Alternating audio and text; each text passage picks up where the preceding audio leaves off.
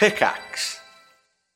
Hi, I'm Daniel, founder of Pretty Litter. Cats and cat owners deserve better than any old-fashioned litter. That's why I teamed up with scientists and veterinarians to create Pretty Litter. Its innovative crystal formula has superior odor control and weighs up to 80% less than clay litter.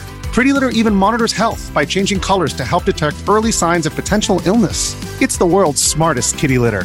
Go to prettylitter.com and use code SPOTIFY for 20% off your first order and a free cat toy. Terms and conditions apply. See site for details. If you're an athlete, you know the greatest motivator of all is the fear of letting your teammates down. After all, a team is only as good as its weakest link.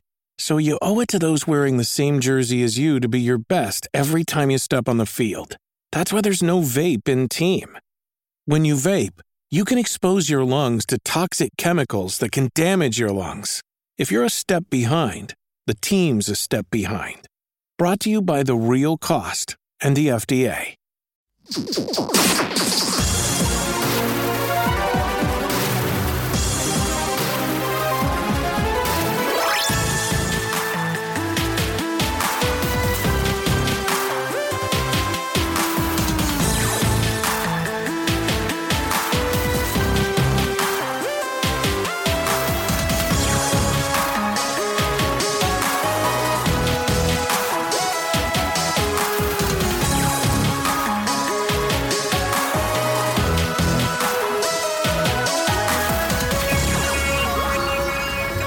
Hello, good evening, and welcome to Resonance 104.4 FM. It's 7 o'clock, it's Monday night. I'm not Steve Curran.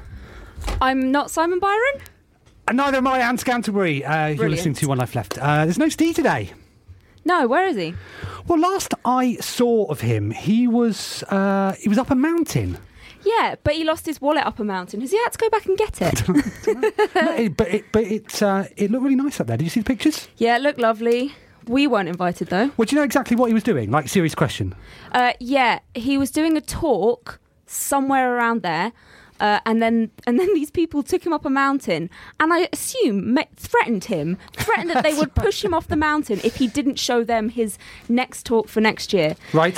So he did, and then he seemed to enjoy it, but then you know him. He likes threats. Also, the air's thinner up there, makes you feel giddy, makes you more susceptible to... That's probably why they liked it. ...manipulation. Yeah. How have you been? I've been great. We were just saying, haven't seen each other for ages. Seen forever. Congratulations on One Life Left. Thank you. It was really good. Genuinely really good. But... Well, I'm very pleased for you and everything like that. I just didn't like some of the comments I felt were a little bit overboard from the listeners. Really? Well, saying that, you know, that you could do without Steve and I and... Wow. I mean, I could, but do I want to?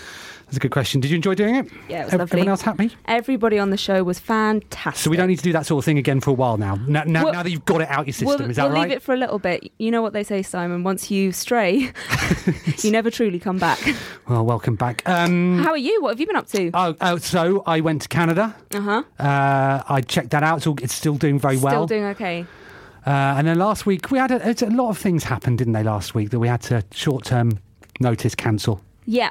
But, you know, things are looking up. Things are looking much better this week. Exactly. Fortunately, it's not just you and I in the studio. No, thank goodness. This would be terrible otherwise. Terrible radio. We'd like to be joined tonight by Christos Reed from Failnaught. Hello, Christos. Hello. How are you? I'm very good. Thank you so much for coming on. You're most very welcome. You came on at short notice as well, didn't you? Because we had a bit of an issue with the guest that we had agreed. She's not feeling very well. No. Get well soon, Hope Emily. Hope you're better for Wednesday. But Christos, you stepped up.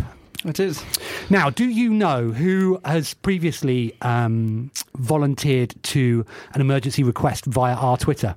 Ooh, my guess would maybe be Pip. She would never be an emergency, would she, Pip? She's always top of our list. She's flown in straight out. So no, guess again. Bear in mind, we do have an hour. This will be the show. I don't know, Mike. It was Mike Bithell. Yes. Mike Bithell. Now, when he sat where you are, he was a nobody. Genuinely. And we are not saying that you are a nobody. No. We're saying you've already got a flying start on this. You're not claiming to be kingmakers. Yes, we are. You've never listened to the show. You told me you had listened to the show before. Mike stepped up, and look at him now. I'm sure that he'll crop up in our topic of conversation shortly, because I believe you have connections with the Beth. So we'll be speaking to you shortly. We've got a couple of features. We're going to try and call Cara. Yeah. We're going to get about 7:30 for a weather report. Yeah, just a quick update, because last time we spoke to her, Christos, she was in your seat there, and she had to leave the country. So, so this could go one of two ways. Who knows? Not liking the narrative here, if I'm honest. Right, let's crack on with the show, and start as we always do with Anne's news.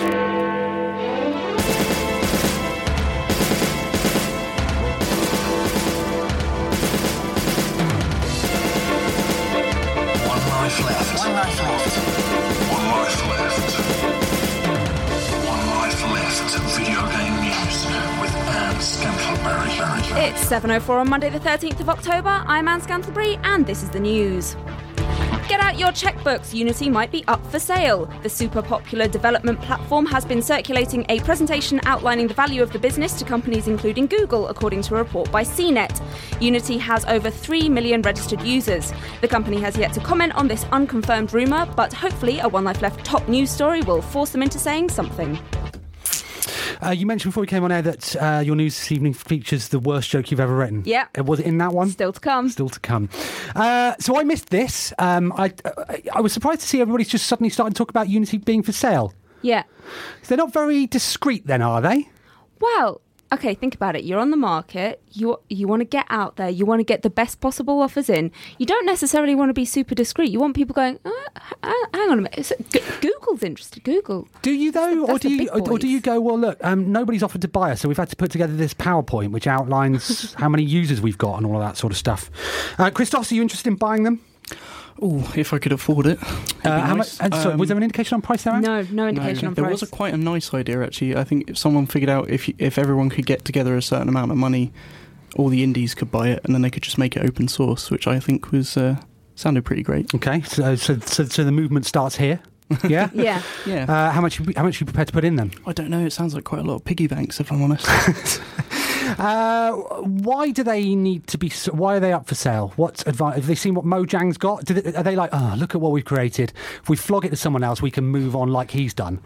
Do they just want to sit in their pants too? Sorry, I should say. Well, yeah. What's the reason for this? Has anybody speculated? No. Nobody speculated, so let's get going. Okay. Anne, why do Unity want to be bought? Because money is awesome, and if you don't have to work for it, it's so much better. Christos, why do Unity want to be bought? I would imagine possibly the only reason I could think of is that they're not actually making as much money behind the scenes as they might be presenting themselves as doing. Interesting. That's an official view from an indie developer there. Right, well, we'll have to... that's what's known in the trade as a developing story, Anne, isn't it? Yeah, we'll come back to this. Keep an eye on that for us. Newsagent shelves in the UK are saying, ciao, Mario, as the official Nintendo magazine is to shut, with the latest issue being its last. Nintendo has said that it will focus on Nintendo Direct broadcasts, its social media channels, and events to communicate with customers. This marks the end of more than 20 years of officially licensed Nintendo publications in the UK. No joke. No joke there. No, okay. Because that is no joke, Simon. Sad news, this. Yeah. I was working at EMAP when official Nintendo magazine launched, actually. What did you give the date that it launched then? No. It was 92. Yeah, no. You're right. It was 1993, something like that. Yeah. I know Future was saying... claiming that it started much later. Yeah. It came with a fantastic Game Boy keyring. Oh, yeah? Yeah. Working at EMAP then, you used to get all the magazines for free, so we just ripped we had loads of Game Boy key rings then. And it was the first official magazine. It really mixed things up again. So sad to see it go, but was it inevitable? Magazines are dead, aren't they?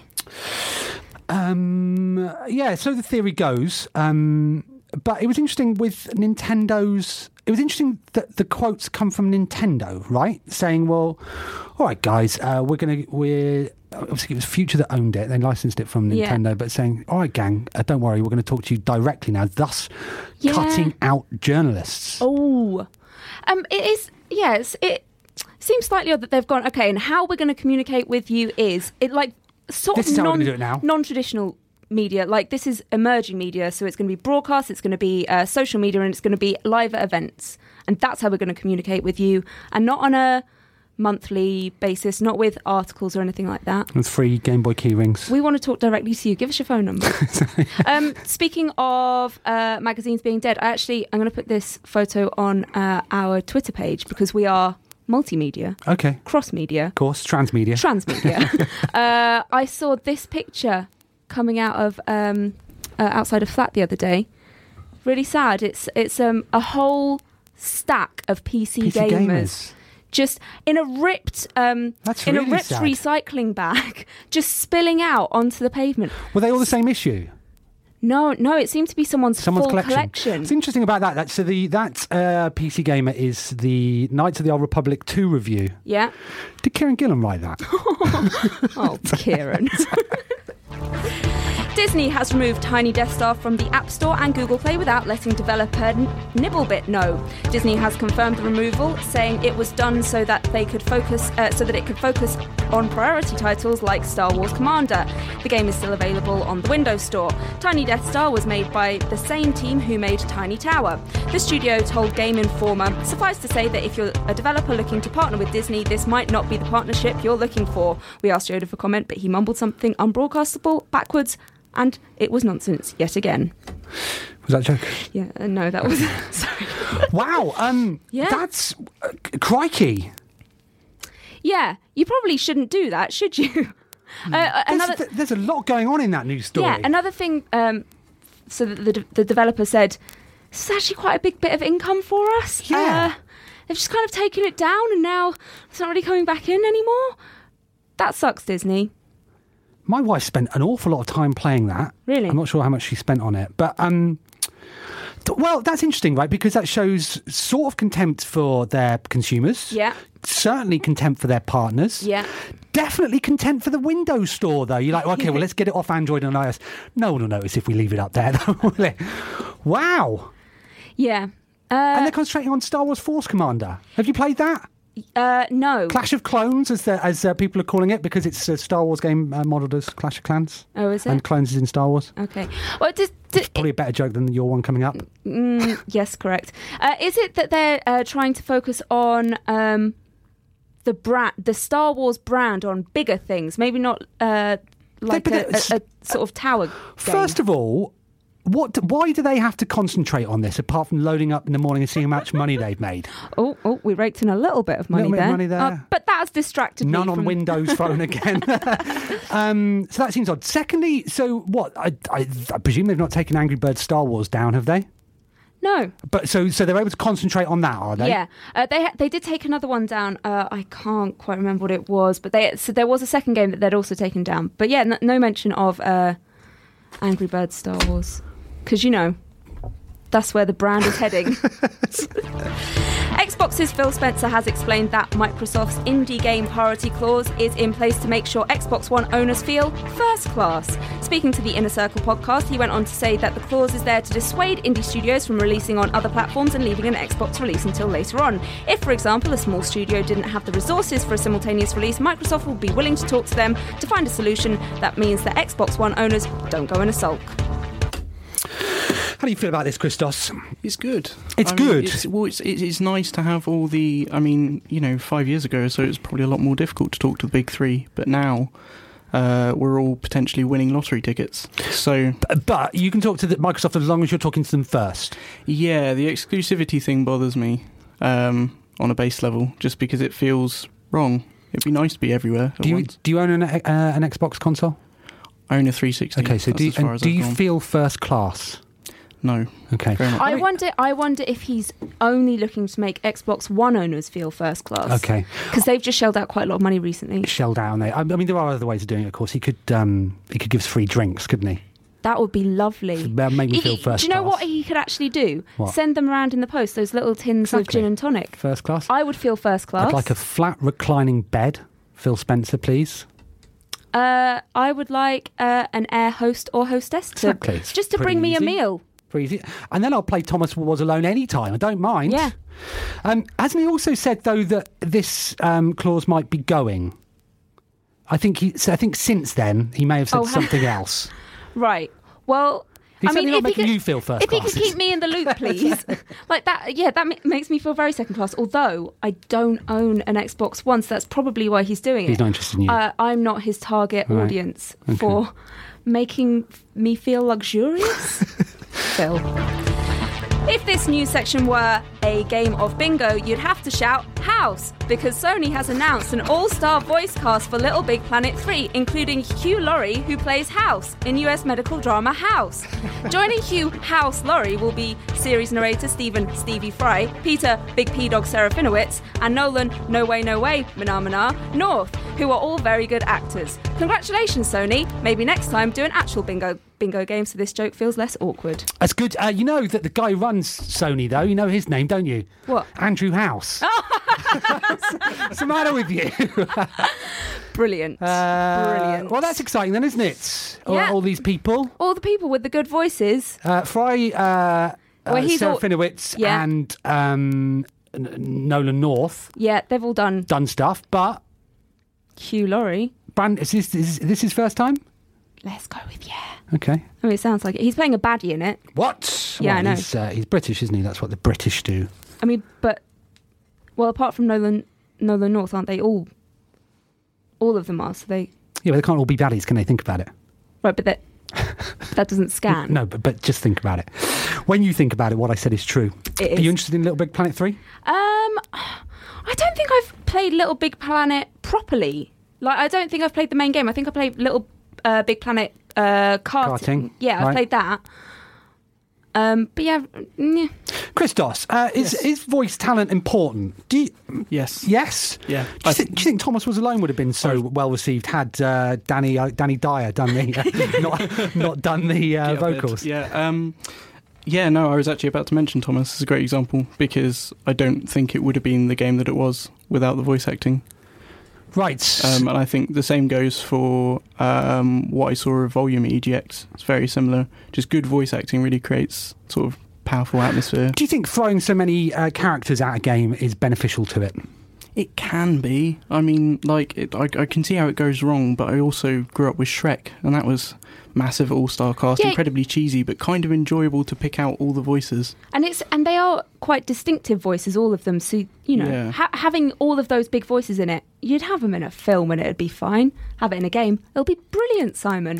Brilliant. Okay, well, we need to work on getting ourselves in video games, I guess, then, don't we? Yeah. Okay, is that it, Anne? That's it. One Life Left video game news with Anne Scantlebury.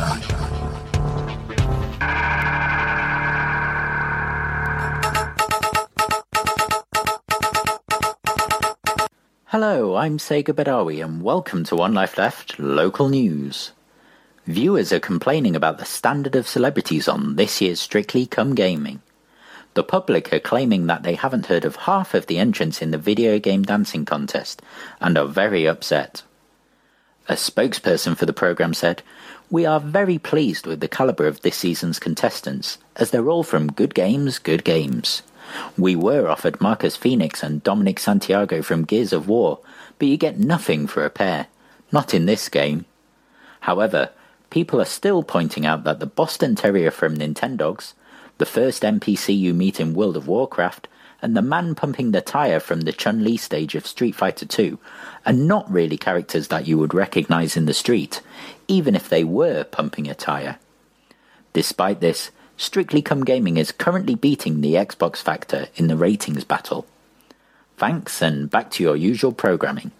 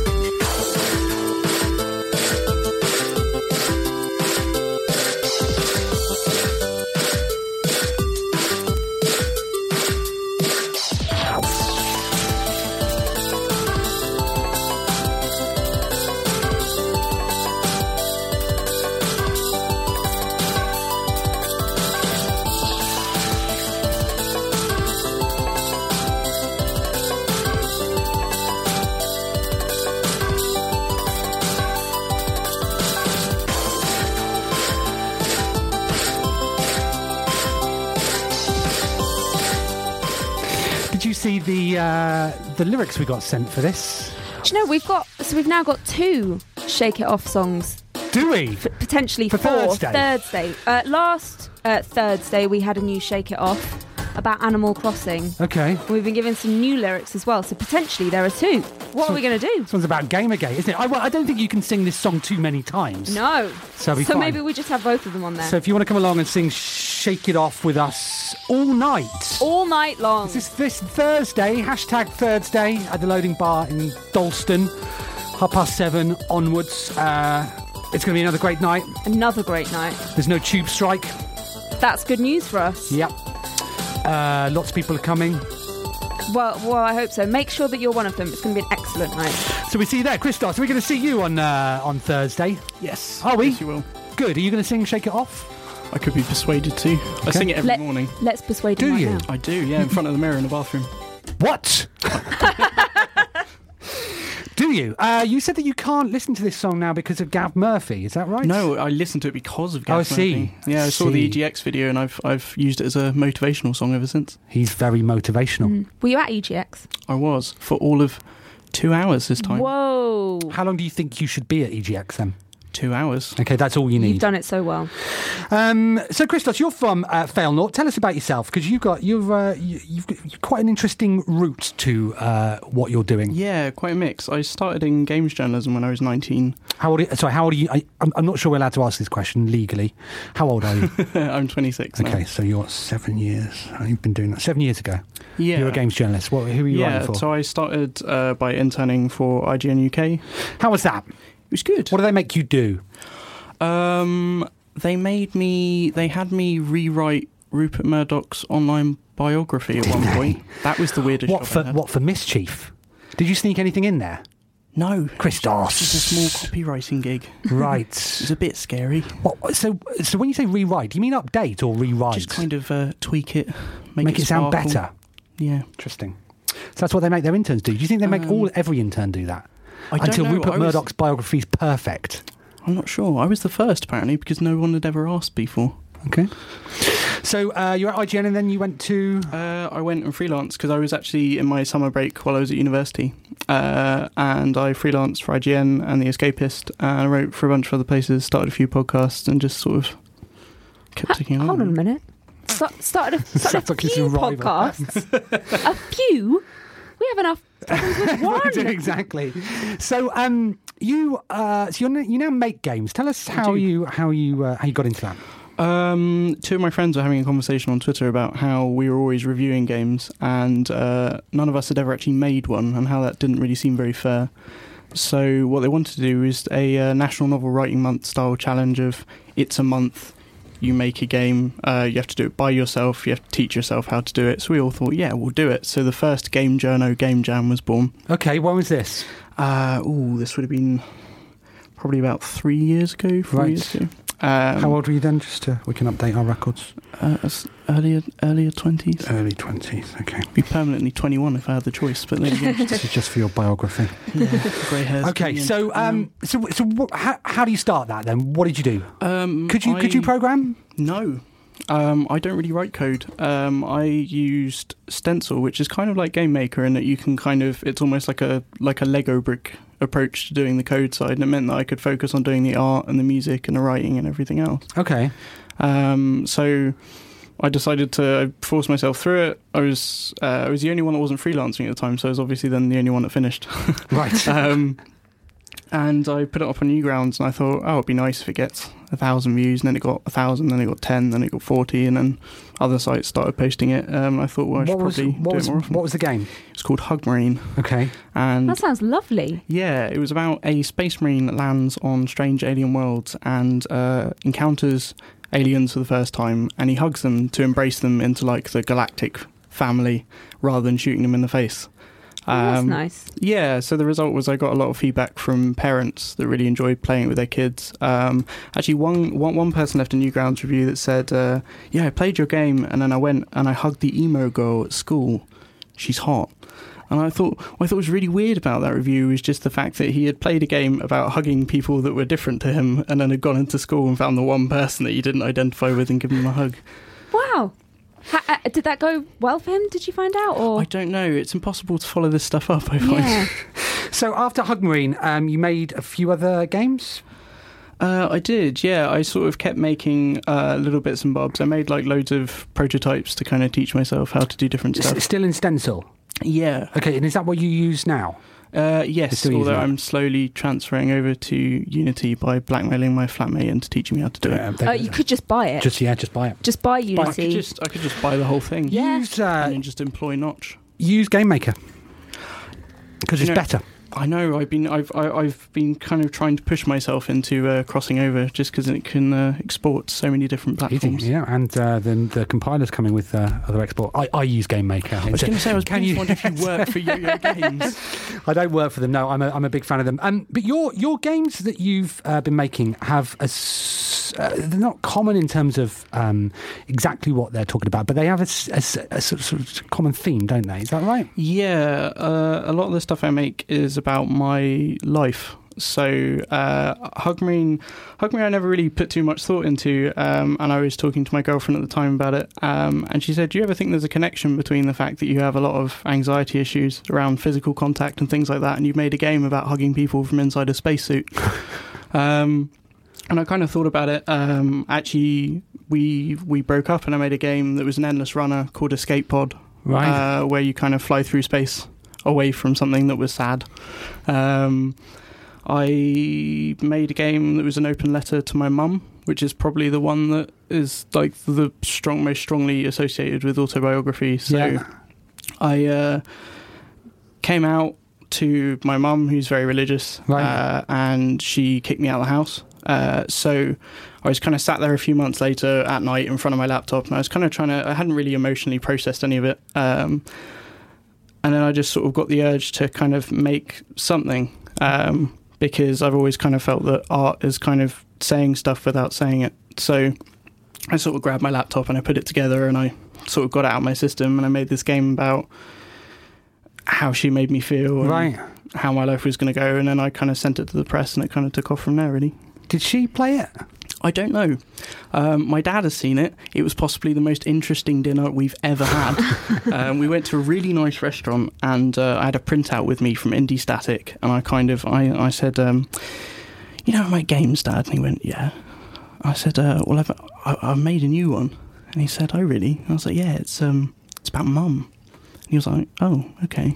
I kind of slid this bit of A4 paper across the table.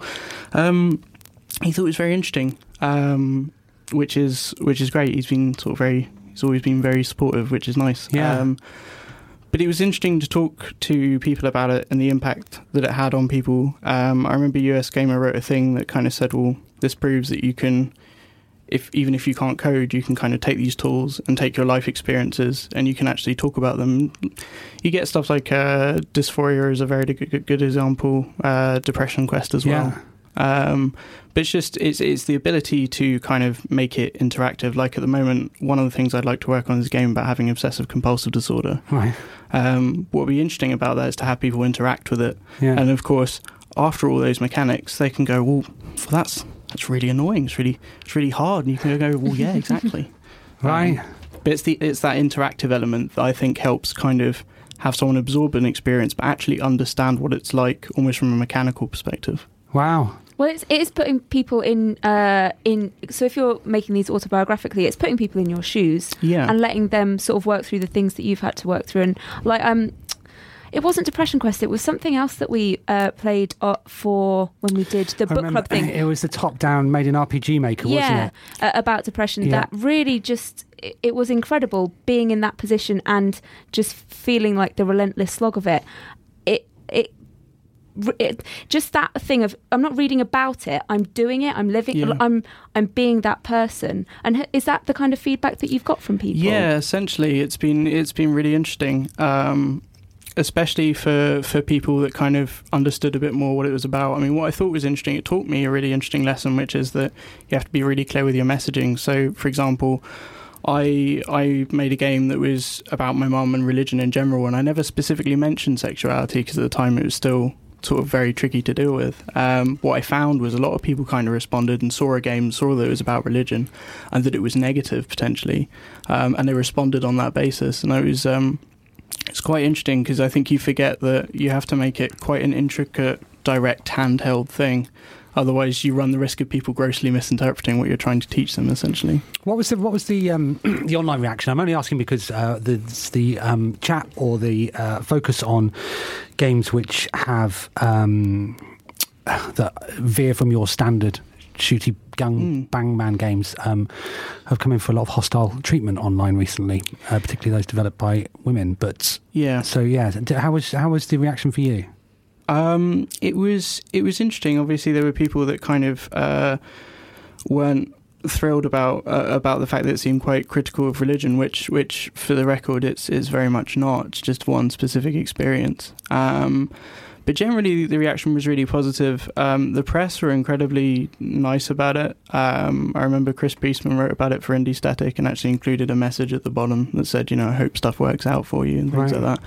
But it really seemed to resonate with people. I had someone come to talk to me about it recently in kind of relation to their own coming out experience and things. And it's been, yeah, it was just kind of really interesting to reach out and kind of discover through what I was doing, like a community of people that kind of thought the same way. Yeah.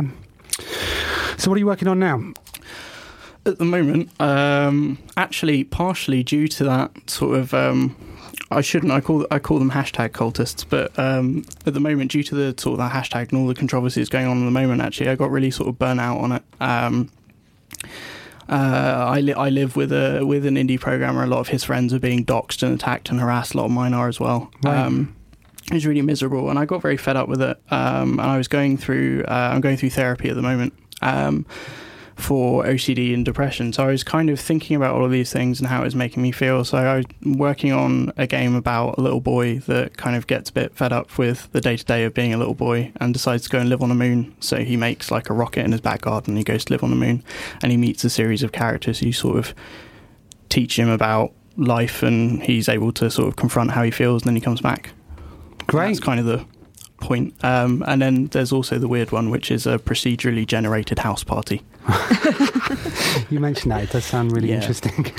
I was thinking... sorry, so before we move on, where can we follow your work? I'm on Failnaught Twitter, failnaught.com. This stuff, the Gamergate stuff that we're alluding to, I'm sure everybody knows all about it. I was thinking about this today, about how impossible it is going. Like now, everybody was hoping that it was going to die down over a couple of weeks or whatever, but it's rumbling on.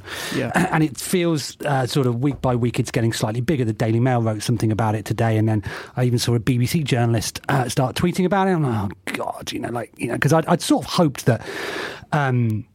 if you got into a cab or whatever, and you said, "Hey, what do you think about Gamergate?" the person would go, "Well, yeah, don't know." Like I was hoping that it was this thing that was just rolling on in front of it was just two groups of people that were slinging stuff at each other, but and that's sort of where it would stay. But it feels like it's going to go on, and I don't know where it stops or sort of how you stop it.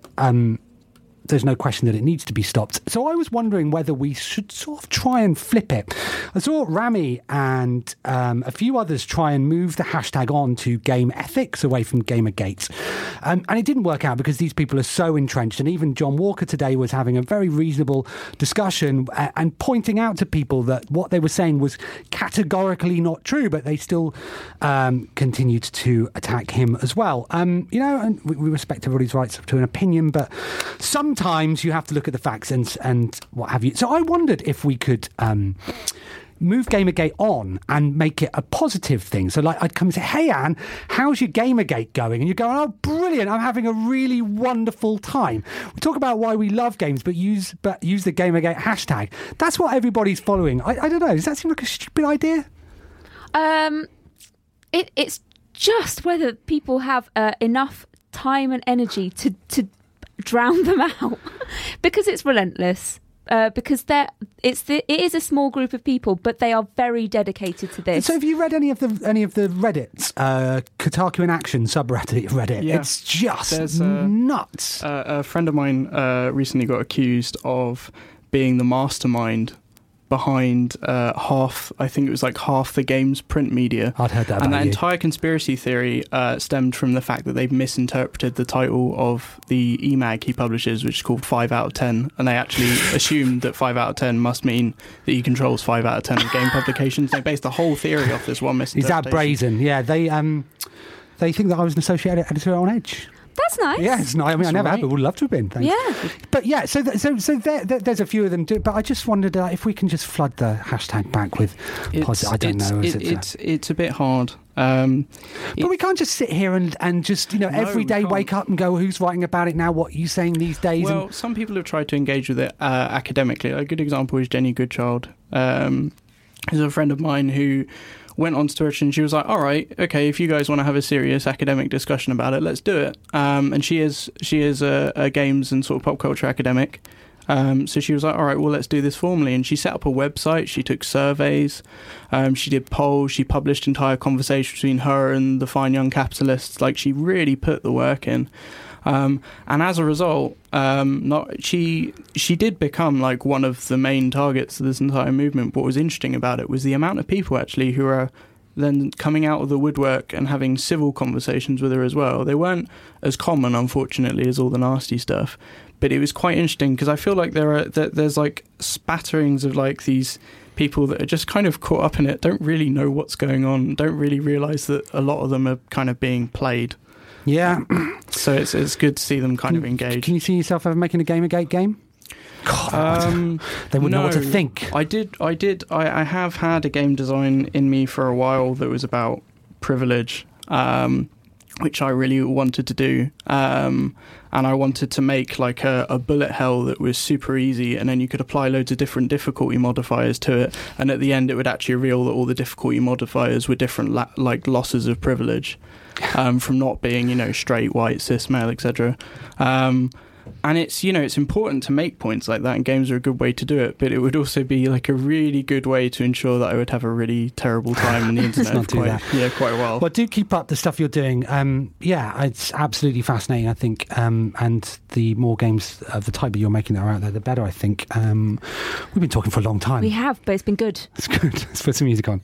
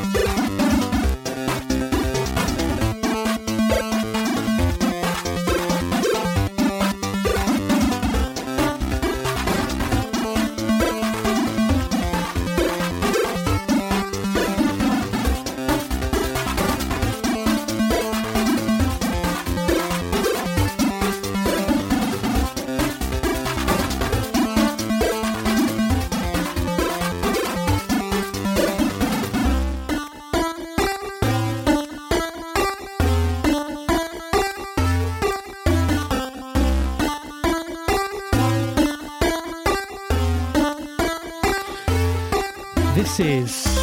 what is this? This is Rockhawk, downloaded from chiptunes, chipmusic.org. Sorry for the slight delay in this. We're just trying to work out how to get hold of Cara. We think we found a way. So Cara Ellison will be coming up with us, with any luck, shortly. But first, let's have a little bit from Dr. Avatar. Dr. Avatar, you're needed in surgery immediately. Avatar, you're the only one that can do this. You're gonna have to operate.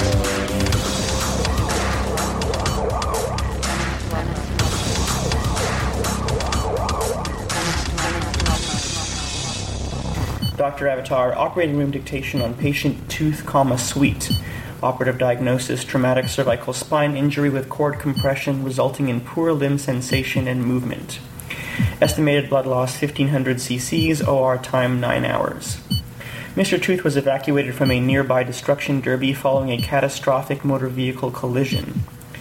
7 shards of glass and 3 pieces of shrapnel were removed in the emergency room, and the patient was placed on cardiorespiratory monitoring in the OR. Making a ventral incision in the patient's neck, the first and second vertebrae were noted to be shattered with significant impingement upon the spinal cord. Decompression was performed with subsequent screw and plate fixation. In addition, Mr. Tooth's skull was dislocated relative to his neck and restored to anatomical position. The patient will be placed in an immobilization collar and transferred to rehabilitation. However, he was noted to still be quadriplegic in the recovery room, and there is no guarantee his status will improve. It goes without saying that his driver's license will be suspended. Ending dictation for patient tooth, comma, suite.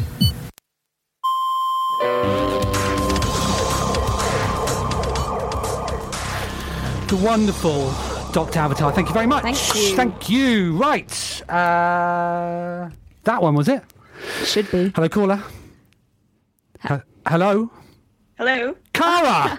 Hi. Cara, you're live on the radio. Please do not swear. Okay, I'll try not to. Cara Ellison, welcome to One Life Left. Thanks for. Where are you? I'm in Tokyo. What are you doing there? I'm in a place called Setagayaku. I'm writing about a Japanese developer who's an indie game developer here. Excellent. So how long have you been there? So I've been here since the 1st of October. Okay. I think. And you're literally hopping from developer to developer now, are you? Because I read your last one in Kuala Lumpur, was it? That's right. Yes. Absolutely incredible. What a time it looked like you had over there. Well, it was great. I mean, I didn't really plan the latter half of my year. So the first half of my year was pretty well planned out, but the second half was kind of all over the place. So I guess my friend Cass Kaw, who is a columnist at Rock Paper Shotgun, she suggested that I go to Malaysia and find developers there. So yeah, it was pretty exciting stuff just to be on this side of the world, really. So we were just explaining to our guest, Christos, who sat where I think the last time we saw you was after you'd been successfully funded on Patreon. How's it been then? Has it been as you imagined? Because it's a pretty bold thing just to get rid of all your stuff and travel the world, isn't it? Yeah, I mean, it's been tough. Like, it's actually been much tougher than I thought because... you originally think, traveling all over the world, with just 2 bags and like, it's going to be, what a great time, to go and do that. And it is very exciting. It's really revealing in lots of ways. I'm learning a lot of things, about each place I go and the people I meet. But the thing is like, you never really get any time for privacy and, you're living on someone else's schedule a lot of the time and you have to make yourself accommodating because, they're giving up their space to have you stay. So it can be a little strange psychologically speaking, I think. Do you set a time to spend with the people that you're embedding yourself with, or do you just sort of see how it goes? Yeah. So I try to spend at least a week. Some people can't even spare a week, so sometimes it's less, but I find that a week is a really good amount of time to get to know someone, and then eventually by maybe day 6 or 7, they tend to open up a little bit more and be more comfortable about telling me things about the way that they think about their work, so that's that's kind of the ideal that I try to aim for. It's not always possible, and I am a massive inconvenience. So 6 or 7 days is how long we would ideally like to do the radio show for as well. Exactly. So you know, given an opportunity, we would definitely be on board with that. So what's the strangest thing that's happened to you on your travel so far? Oh my gosh, the strangest thing? Yeah, just like the most unexpected. I mean, I was reading. I mean, I hadn't really thought about the style of writing that you're doing at the moment, and until I was reading the Kuala Lumpur one, and I just thought, what a perfect time to be doing this, because I've not seen any sort of text which is so well integrated with lots of other stuff. So the way that you put videos and sound together to illustrate what was absolutely brilliant. So, but like, did you set out to do it like that initially, or was it you making it up as you go along, or? I guess I didn't. I mean, I put up a sample post on my Patreon of like the thing I did about Paris, which was kind of like, I guess, what people called creative nonfiction, where I just talked about what I was thinking at the time that things happened to me. But I did also write about how I imagined, like, you know, the Terminator turned up on a motorbike. And obviously that didn't happen. But I thought, like, that where I was in Paris at that time at night was, like, kind of cool and futuristic. So that's what I imagined happening. So, but I didn't really think about the style of it. I guess I just thought about it in terms of, like, doing sort of just what stream of consciousness or whatever I was thinking, or what, you know, so what, I guess it's just a kind of interpretation of what I'm thinking, mostly integrated with actual real things that people said to me that I recorded and later wrote down. So it's a bit of a mishmash, like you said. Like, I do videos as well, and you know, the guys from the Outer Lands documentary, they gave me a video camera, and it's a really expensive piece of equipment, and they wanted me to do like B-roll for their documentary that they're doing that's actually similar kind of thing to mine, except it's video based. So like they gave me a camera, so I do videos using their camera that they kindly lent to me. So that's kind of cool as well that they let me do that. Have you dropped it yet? I actually haven't, and I also do like it now. I took it to a pool in Kuala Lumpur, and there's these little kids who are like splashing around, and I was like, oh my god, like they're going to destroy my camera. But thankfully they didn't, and I didn't drop in the pool either. So well done. And so how long are you going to keep going for? When are you coming back?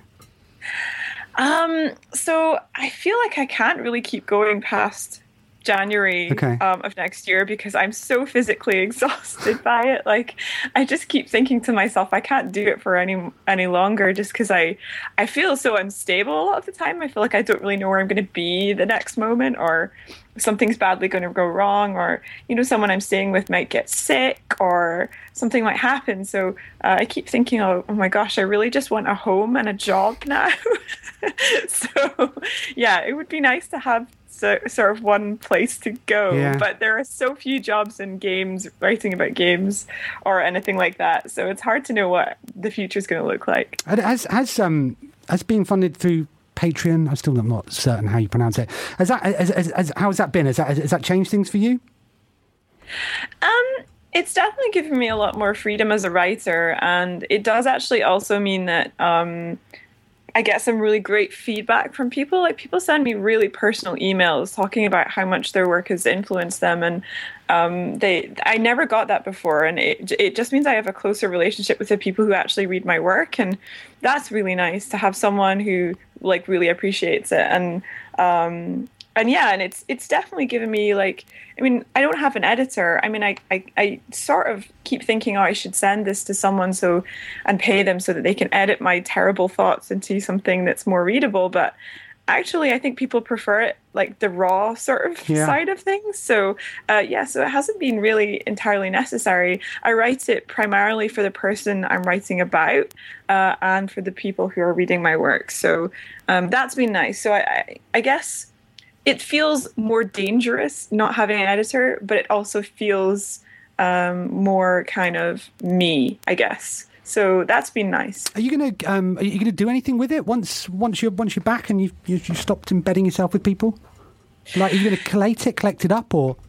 Yeah. So what the plan is like, the plan was always to make a book from it. So what I'm going to do is probably fashion it into an ebook for everyone who's funded me, and then send them a free copy and then put it up for sale. But I'm also like, I used to work in the publishing industry, and I think that they might be interested in actually printing it if I manage to get an agent. So I think I'm just going to send it to an agent and see what they think, and then try and get it into print as well. I know that Irene Coe, who illustrated some of my work before, she might do cover for it for me. So I'll pay her to do that. So it's at the end, maybe January time, I'll try and put that in motion so that everyone can have like a kind of bound copy if they want it. Well, do come back and see it in January, won't you? Yeah, I will. I'll definitely come back. I mean, I probably have to sort out visas at some point as well. That's right. No, I've been really enjoying it. Yeah, it's been some stories that I've just not even thought to think about, if you know what I mean. And yeah, it's been absolutely fascinating. Which ones did you like? I've been reading them all, but I was it was the Kuala Lumpur one in particular that I just thought it really came together so well in a way that I'd not even considered. Yeah, in just in ways I hadn't considered. So, yeah, I thought it was absolutely brilliant. We are we called you with a very specific request, though, didn't we? How's the weather out there? So this is in the middle of a typhoon. It was incredible, really, really sideways torrential rain outside. Right now, if I open a window, it's still fairly heavy rain, but it's got incredibly windy outside. So I think that they said this typhoon has downgraded from a full-blown typhoon into a tropical storm. Hooray! Hooray! That's exclusive news. You're witnessing right now the change of it from a typhoon, I think its name is Vongfong. Thanks, Vongfong. Typhoon Vongfong into a tropical storm. So, I think it's probably going to finish up tomorrow evening. So we'll see the damage outside. But you know what's the best thing is that we called for Pizza Hut today. And made the Pizza Hut guy come and deliver us the pizza. Unbelievable. That's what happens when you get a bit of power and a bit of Patreon money, isn't it? You start making people do stuff. I use maybe $20 of my Patreon money to punish a person who delivers pizzas. Excellent. So. Good stuff. Well, thanks ever so much for staying up and joining us. Good luck in the tropical storm. Yeah, thank you. And we'll see you when you get back. Yeah, I'll see you when I get back. Right, cheers.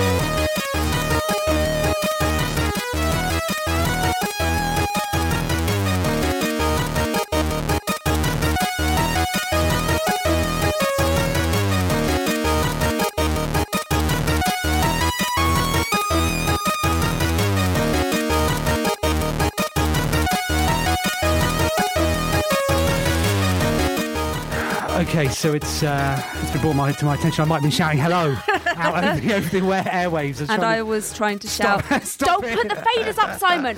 Put them up. I was just trying to say thanks to Cara. It's nice for her to join us, wasn't it? Good weather report. Thanks very much for that. Right, we've got loads to do. Yeah. So let's crack on with the letters. Should we do a review with each letter? Yes. Okay, I've got a few letters I just want to clear up. Edgar Saleh Pierre Lamy said, hello guys, probably super special guest. I have a great joke for you that you might be able to make into a marioki, which is what we're calling Third Day. Jay-Z's child is a Let's Player. He says to his dad, Dad, I once live streamed my videos, but the name I wanted has already been taken. Jay-Z, if you're having URL problems, I feel bad for you, son. Got 99 problems, but my Twitch ain't one. I'm pretty pleased with that joke, says Edgar. Very good. So you should be. I've been playing Spider-Man Unlimited on the mobile. It's an endless runner. Features different versions of Spider-Man. I've not spent any money on it yet. It's quite good. 7 out of 10. Anne. Dear Three Musketeers and Dog Tanyan, Because of your absence last week, I had nothing to occupy myself with and went out drinking. When I came to, I had made a bet that I could create a video game to tie in with the play Fiji Land before Halloween. Assuming I have no experience coding, where should a total beginner start making their first game? Help! The stakes are high. Robert, this is Robert Wells. Weasel Spoon, hello, Weasel Robert. Spoon, hello. I think we've got the perfect person here. So, Christos, you'd recommend Stencyl, would you? I mean, you could start with Stencyl. But you said, so you scared me with that because you said, that meant I could concentrate with my art and music and rather than the code. I can't code, neither can I draw or compose music. I think that's the reason that so many people got into pixel art, I think, for indie games, was it's the most accessible way of making recognisable stuff. Okay. So, Stencyl lets you do that. I recommend Game Maker. And what do you recommend? Just do it. Just really grab it by the balls. By Unity. Just by Unity. I've been playing Desert Golfing. It's been making me giggle. It's been making me frustrated. I did 58 goes on one hole, and I'm so pleased that it doesn't matter. You just keep going. Initially, I thought I should go back and start again. I'm doing really bad. Oh wait, you can't. Brilliant. I love it. 7 out of 10. I don't understand it. I don't. It's because you're an idiot. This next one's from Ben Hall. It says, hello team, and hopefully, possibly, plus a super special guest. Thank you very much. Yep. As we all know, winning the GMA for Best Podcast / Radio Show means that the following year you will no longer have a podcast / or a radio show. So what has happened to Filey reject Guy Cocker? Well, he has not been considered good enough and had to be put into the pretend journalist category, along with the other rejects tainted by the stench of corruption like Simon Parko Parkin, Ellie Gibbo Gibson, Stewie Stuo Stewart and Matthew Windsor Castle. I hope Guy is happy with how far he has fallen. Do you have any kind words of advice for the winners of this year's award? Good luck. It's the GMAs this Wednesday. We're going, Anne and I. Steve's not coming. Steve's not, so we're bringing along one of our previous guests, because it's nice to, the people that have dragged us up. Keep it in the family. We're being joined by Ed O'Fear. Have you? I noticed that Guy Cocker's not in the. He's not up against us. Yeah, poor guy. He's well, I guess things mustn't be going too well for him then. We'll give him a good hug. A good hug and a little conquer. Christopher, so what have you been playing? I've been playing Shadow of Mordor, which has taken over all three people in my flat. I call it the Plot Twist Simulator 2014, and it's a good bunch of fun, very clever. 7 out of 10. Excellent. James Brophy, thank you so much for your email. We're running out of time, so we're going to save that for next week. I'd just like to address Simon Hoellerera, who's written to us twice. He says, hi guys, I sent you a message about a week ago with your nice contact form about work experience at One Life Left. Hopefully you got my email, and if not, please send me a reply to this and I'll explain again why I'll be a grand addition to the One Life Left team. Yours sincerely, Simon Hoellerera. Well, it really feels like we should be the ones telling you why you shouldn't want to be part of... We are slapdash, we are unprofessional. This isn't our job. This isn't our job. We're going to go over time. We just had to do the review section and the letter section at one time. If there aren't three of us around the desk, we can't work it. Simon was shouting hello over music. But really, if after that you still want to come in, Simon, you'll be welcome to join us for a night, but we don't want you here for ages. No. Do we? We've not got that much to do. With our day jobs and stuff, so yeah, please do come. Right, thank you very much for your correspondence. Christos, thank you so much for coming in. Yes. You're more than welcome. What a phenomenal guest, I have to say. You answered the call. Absolutely fascinating to talk to you. Keep up the good work. Cheers. And hopefully, we're going to see you on Thursday, aren't we? And in fact, we might see you on Wednesday. Yeah. Yes. Brilliant. Because you're going to the pre-GMA drinks, is that right? Yes, I am. Cool, we'll see you then. Well, I hope we're going to become firm friends over time. Yeah. So do I. Thanks, everybody, for listening. Yeah. Sorry about the running over and everything. We haven't actually run over... Oh, no, unless you start the theme tune very soon. We'll be back next week. So we'll see you on Thursday at Thursday. We'll see you on Wednesday at the GMAs. We'll be disappointed by one and ecstatic about the other next week, I'm sure. Thank you very much for listening. See you, bye. Bye-bye.